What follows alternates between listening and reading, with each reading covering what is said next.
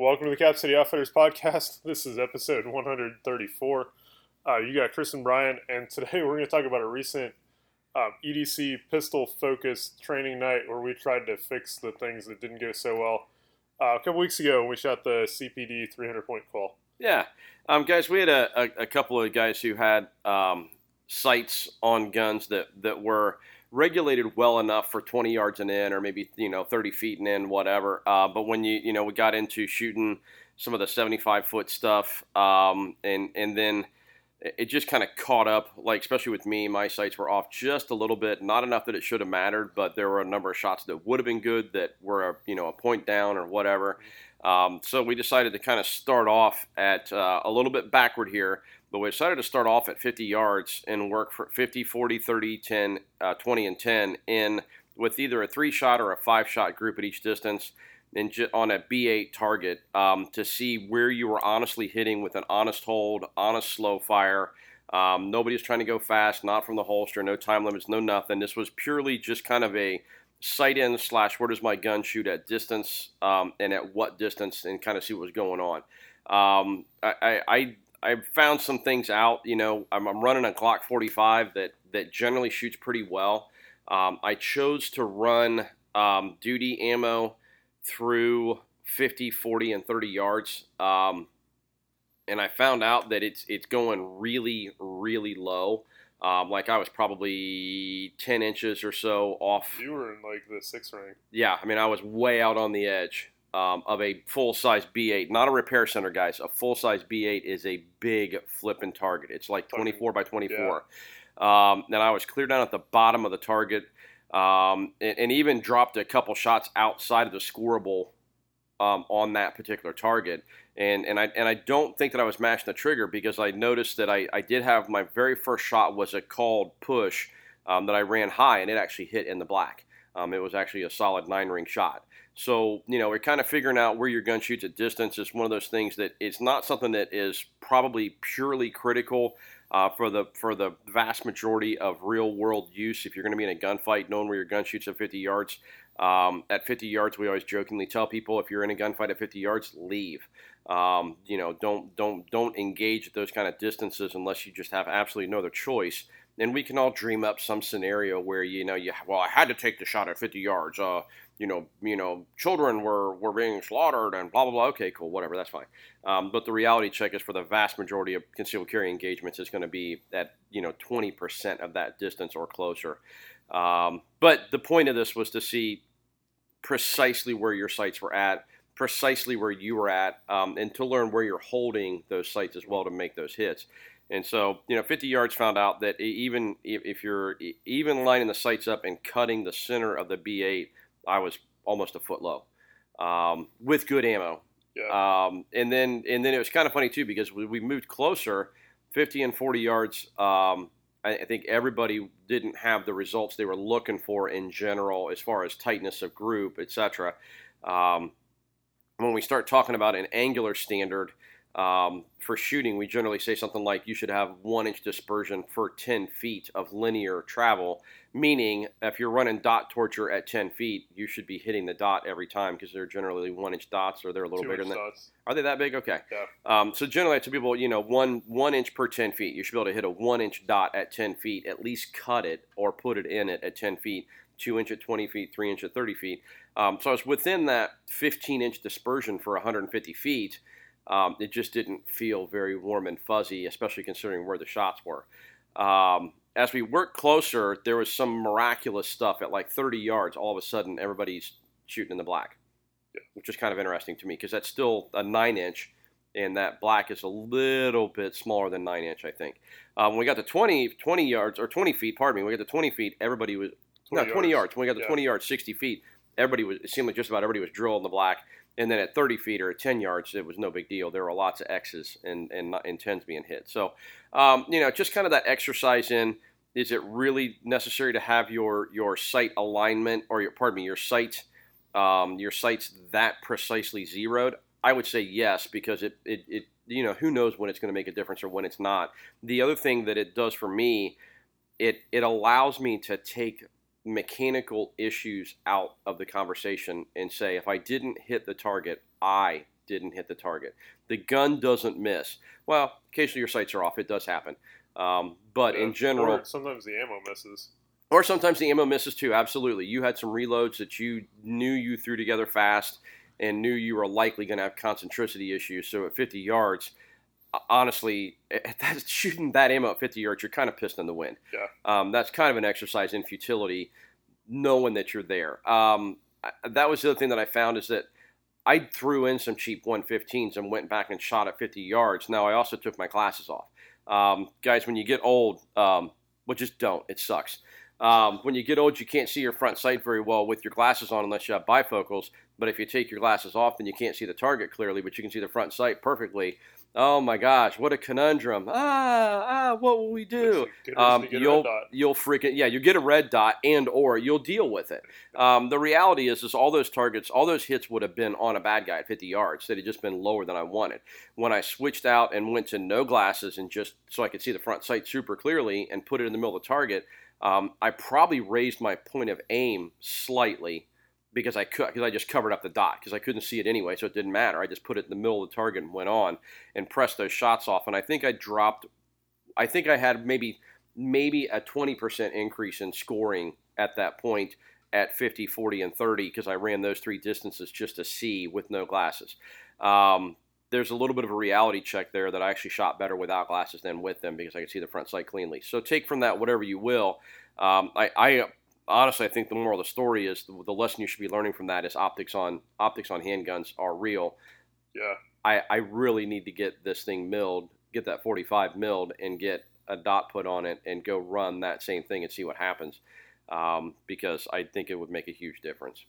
But either way. But anyway, so if you had the time, the inclination, the space, the facility, the place to do it safely – if you can sandbag it or if you're a good shot, take your sweet old time and just press those shots off and work your way out to 50 yards or further and see what you get, see what your results are. Don't let it mess with your mind if things don't go where you want them to go because it shouldn't be a confidence destroyer because it's a long way out, especially with cheap ammo. If you find out you know exactly where the gun's shooting and you've got an acceptable, within that 1 inch per 10 feet group, it ought to be a little bit of a confidence builder to know that your equipment, that you can do it and your equipment can do it. In this case, I don't think the sights were off on this gun. I think everything about it was me. So. Yeah, and to bring up the ammo part again, there's a reason that the really high-speed, go-fast guys in the military and federal law enforcement just shoot ammo, which is their duty ammo. They don't ever shoot anything else. It's because they need to know what it does. This is a really good exercise to do with your self-defense ammo, provided you've got an extra box or so laying around. Yeah, and it hurts to pull the trigger on each one of those. But I wanted a realistic expectation of where the shots were going to go. Curiously, I didn't see a big difference, which is why I think that the issues I was having is just the sights on that gun. On a G45, I normally run the Trijicon XDs, HDXRs. And in this case, I'm running the Ameriglows, and I think the Ameriglows on that particular gun, it's just your point of impact's a little bit low at those distances. So with those, I learned not to lollipop. I learned to cover the B8 and press a shot, and maybe understand it's going to drop a little bit. I'm going to have to hold a little bit higher at those distances. So good stuff to know from a confidence perspective, though, when it comes to lacing in that perfect hit at 30 yards. To know that if I'm shooting headbox and I want to hit that credit card at 30 yards or at 25 yards, I probably need to buckle down and maybe hold just a skosh high with that particular gun. So know those things, and that was, I think, kind of the lesson to be learned. So other than get a damn dot. So, cool. Next, after we shot that evolution of things, we went to shooting the accelerator drill. So this is a Ben Stoker drill. You got a target at like 7... about 15, and then at 25, the targets are right next to each other laterally, but spread out in distance. 2 rounds per target going out, and then 2 rounds on the middle target and 2 rounds on the close target to finish it up. Yep. So learning, one, how much you need to see to get the precision you need to put the rounds in the A box on an IPSC target, and then also learning kind of how fast you can send the pair based on the distance. And up close, it's kind of funny because we had some conversations around time to first shot on that. it was almost like because you're shooting three different targets and one of them was far away that we had some people kind of back off a little bit on the draw stroke. And we saw the same thing on the Blaze X. I think the time to shot on the Blaze X was more the distance. Yeah. But anyway, so a little bit slow on the draw stroke for some of us, at least for one of the iterations until you heard the time and went, oh, holy crap. I think everybody was pretty consistently in that 7-second range, plus or minus. Yeah. There, you know, some of the guys ran it quite a bit faster, but dropped shots. Some of the guys ran it quite a bit slower and ran it clean or close to clean. The one run I had where I still dropped one. I'm not sure what distance. I think I dropped it at the middle target, maybe at the far target. Either way, I dropped a shot by less than an inch. But it's still a drop shot. I was in the 8-second range, which just felt slow because I really took my time to try and make the hits and then still drop the shot, which was a total lapse of concentration on my part. And then we had some guys run at sub 5 seconds, but the shots were on the targets. They were hits, but they were all over the place. Yeah. And then we had some other guys, like I said, slow it way down and get and run clean or near clean, in 8-9 seconds. So. You know, I know there's guys out there that can do that stuff a lot faster than us, but I think you were the only one running a dot. You and Andrew are the only ones running a dot, right? Okay. So the times were all over the place, but it was interesting to also track time to first shot and then also your splits. I noticed that going out, starting up close, everybody would draw, pop, pop, middle target, pop, pop, far target, pop, pop, and then coming back, pop, pop. And then to the close target, pop up really fast.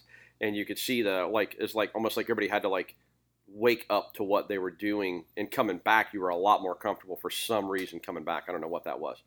But it felt like the splits were a lot tighter on the way back. And transitions were a lot tighter on the way back, too. Yeah. So, yeah. So, I don't know what that tells us, except we need to work on those things. Yeah, we did change it up maybe a little bit how we've done it in the past because we made the targets push off to the left instead of to the right. Yeah. So going from right to left on the way out, and then from left to right coming back. I don't know if that's something that'll mess with people mentally. It could be. I mean, I noticed that when guys run the plate rack, almost universally everybody runs the plate rack from the right side to the left, and I do the opposite. I don't know. My thought on that is recoil on the gun. Generally, the gun pushes one way or the other. Yeah. And I'm sorry, everybody runs their plate rack from the left to the right, like you read, and I run it the other way. Because it feels to me like my gun, if there's going to be any push off vertical, the gun's going to push a little bit left. Why not ride that recoil? And for sure, with a rifle or a shotgun, you almost always get that dispersion because you're coming off your right shoulder if you're right-handed and the gun wants to push to the left anyway. Why not ride that recoil? So, I don't know. Everything about that drill felt awkward to me last night, and honestly, just about everything we did felt awkward to me last night. So, I don't know. I did not have a good night in performance, but I had a great night in finding some problems to solve. I don't know that I've got solutions for them yet, but I definitely found some things I want to work on. Big time transitions, big time. I'm still back to figuring out sights. As bad as my eyesight is with the irons, and it affected this too, because at 7 and 15 yards, I can pretty much paint the target and be close enough, but at 25 yards, I really had to buckle down. And it was a struggle to see the sight clearly. I couldn't see the sight clearly, so I had to get it close enough, and turned out close enough wasn't. So before I go to the dot, I almost feel this urge to figure it out with irons first. I mean, I know it's good enough, but I want to figure it out with irons first. And that's what I feel like I'm struggling with right now. So, and again, kind of the reason why we do some of this stuff when the wheels fall off is where you learn. What's the Pat Rogers quote? Learning occurs after repeated demoralizing failure. Yeah. There's something along those lines, you know. And it wasn't quite demoralizing failure. It was just a little bit of, that didn't go how I wanted. The entire night didn't, that didn't go how I wanted. I don't think I shot a string of anything clean. I think I dropped a shot or two on almost every single thing we did. I dropped a shot or two. Most of them were distance. That was pretty much all of us, though. I know, but still. Well, because we extended the distances out. You know, we'll get into the Blaze X and the Gruta Fire here in a minute. But yeah, I mean, I do think though, I don't know. I felt like my transitions were janky going out. I felt like I was slow going out, coming back was no problem because I generally, you know, it was interesting. It was good stuff. So I have some things to solve now. So yeah. Blaze X. Yeah, Blaze X. Right before we get into Blaze X, when we ran the accelerator, we did run it dry a couple times. Yeah. With the emphasis on actually taking up some of the slack in the trigger to replicate every shot, which I think worked pretty well to get everybody familiar with the drill. Yep. It's a drill we hadn't done a ton before. Definitely helps, you know, if you're looking for ways to either to extend the amount of training you can do for given ammunition. Yep. Or, you know, trying to work more stuff into your dry fire practice. Yeah. One of the things I've picked up recently on a couple podcasts is guys they'll do a drill like that. They'll actually fire the first round and they'll fire the last round and they'll actually just take trigger slack for all the intermediate shots. And that gives them actual shot timer data. Yeah. But it goes from a 10 round drill to a 2 round drill. Yeah. Yeah. So if you're wanting to do lots and lots of reps to work on transitions, one of the ways to do it and not burn a metric ton of ammo. Yeah, but I mean, even with everything we did, I still don't think I shot 150 rounds last night. I don't even know if I shot 100. Yeah, I don't think I did. Pretty low round count. Yeah. Going from the accelerator drill, we went to Blaze X.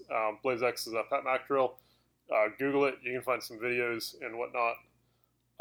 The traditional Blaze X cones are at 5, 10, and 15 yards. Mm-hmm. We put them at 15, 20, and 25 yards. Yeah, which I honestly think changed the drill completely. Yeah. I mean, it totally took it from being back to that sight refinement, like the accelerator. If you're at 5 yards, you watch Pat, he's often on 1 foot, still moving, but on 1 foot, taking the shot up close. And even coming through the middle going forward, especially that kind of setup, you really just turn this into getting in position quickly and getting the shot off quickly from 5 different places. We saw times slow probably by 10 seconds. Easily. Because generally that's an 18 to 20 second. If you're smoking, 15 seconds. But if you're moving like a normal human, that's a 20-second drill, give or take.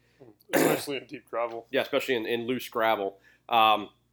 In this case, everybody was up around 30 seconds, give or take.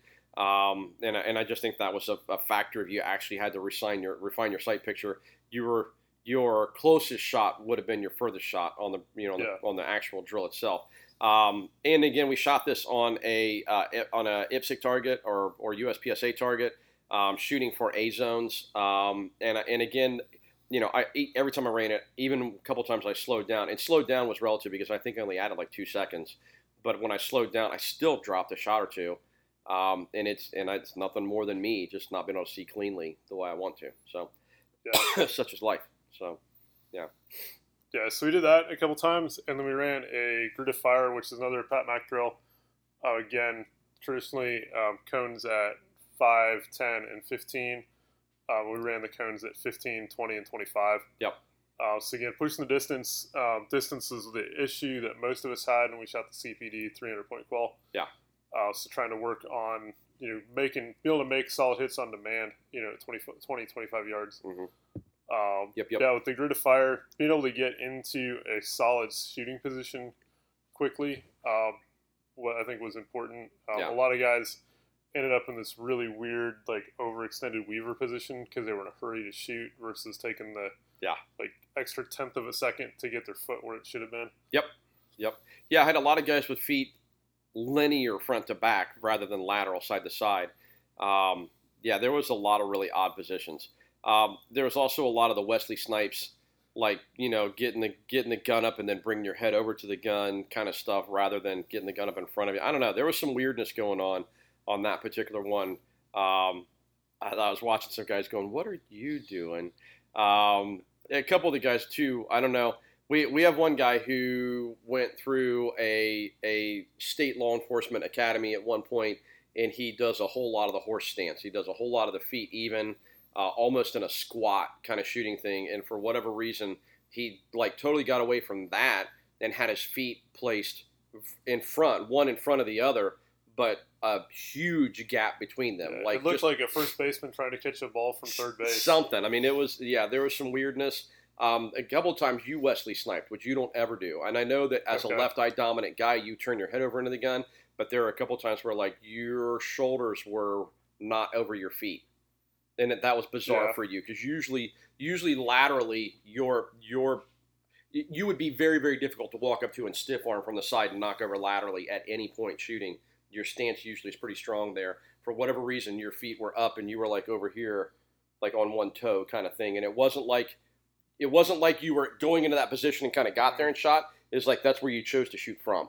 Okay. It was kind of weird. I noticed my shot. Like I said, there were a couple times where I got. I like to see that on video. Yeah, there were a couple times where I got an odd. It was interesting to watch because there was some weird stuff going on there. And I don't know if that was fatigue being done. I don't know. Or just the distance. I don't know. I mean, yeah. It was there was some odd stuff going on. Having said that, in each of those drills, you shoot 8 or 9 shots. And in general, A-zone, and I know that A-zone's a big target. You shouldn't be dropping shots, and yeah, okay, cool. Talk to the best guys in the world. Sometimes they still frickin' Charlie out one. It happens. So for a bunch of slugs like us, dropping a shot or two while you're running and doing this stuff. With the grid times extended out, probably even a little better than it seems like the grid's another 20-second drill. Yeah. And again, we were out north of 30. So I mean, it added 10 seconds because of the distance. I don't know. So it was interesting. One less shot, but it seemed like it took a skosh bit more time. Yeah, the ability to move, laterally. You got more running backwards, I think, with the Gruta Fire than the Blaze X. Maybe more turning around. Yeah, because you're only turning around twice on the Blaze X. So yeah, it was like I said, good stuff, good movement. Good focus on distance. I do think that if we'd done this out of the gate 2 weeks ago, that it would have been ugly. Oh, yeah. I honestly think that it would have been ugly. So, and everybody was able to refine that. I did, you go back to fundamentals. You go back to making sure the gun's in your hand properly and gripping the shit out of the gun and then taking that moment to refine your sight picture and press through the shot. I don't know. I felt like I cleaned things up. I just didn't clean them up to where I wanted them cleaned up. And then there's, like I said, some other stuff I still need to figure out, like sights and vision. So such as like yeah, good stuff. Yeah. One other note. I was running this again with the P365 from 365 XL from Sig with a Holosun 507 K on it. I had a few rounds where the primer was not fully seated into the cartridge, which made for a click and no bang. And clearing that with my top rack. It's really easy with the 507K to bump the buttons on the side and turn the optic off. Ah, okay. So when you're running, malfunction drills with optics, figure out, if you're in a hurry, you're just grabbing slide and stuff. Yeah. And running that slide. Do you bump buttons on optics? Things like that. Be aware of. Try to figure that out in training before you have to do it in the real world. Sure. And turn your optic off. Yeah, that'd be interesting. By accident. Yeah. Especially with that, because you still have that, there's kind of a rear sight built into it, kind of. And then there's a front sight, then your front sight's still out where it is. Yeah, and I actually used that for half of a Blaze X. Okay. And ended up with shots about a foot higher than everything else. Yeah, but that's at 15, 20, and 25 yards. Yeah. I'd be curious to know what that would be something to go play with at some point and say, what part of my sight do I need to see in this shallow rear notch built into the sight? Right. For good enough, and then also the bracketing conversation around putting the head, the shoulders, the whatever inside or on top of, and using it, that rough shape of gun, shape of optic conversation for aiming as well, and see where those things go. Yeah, yeah. So, yeah, I will say having the front sight and then that little notch in the back of the optic works. Yeah, but it is something you should probably put some rounds through. Yeah. With the optics turned off, just to find out what it does and how it works. Yeah. Yeah, heaven forbid. So, yep. Cool. That's all I got. Yeah. On that note, thanks for joining us. We are back up and operational after our summer break. We look forward to seeing you soon. We are 10 to 5, Tuesday through Saturday. We're over in Hilliard, Ohio. We're at 4465 Cemetery Road. We are in front of the Aldi's. We're directly next to Louis Fusion Drill. Additionally, you can find us on Facebook and Instagram as long as they let us stick around. Just search for Cap City Outfitters on there. We do an email newsletter that comes out once a week. You can sign up for that on our website, capcityoutfitters.com, or send us an email to info@capcityoutfitters.com, and we will add you to the newsletter list. And then on our website, you can find valuable information, such as how to do an FFL transfer or how to purchase a suppressor via our storefront over at silencershop.com. Cool. Thanks for tuning in, guys. Appreciate it.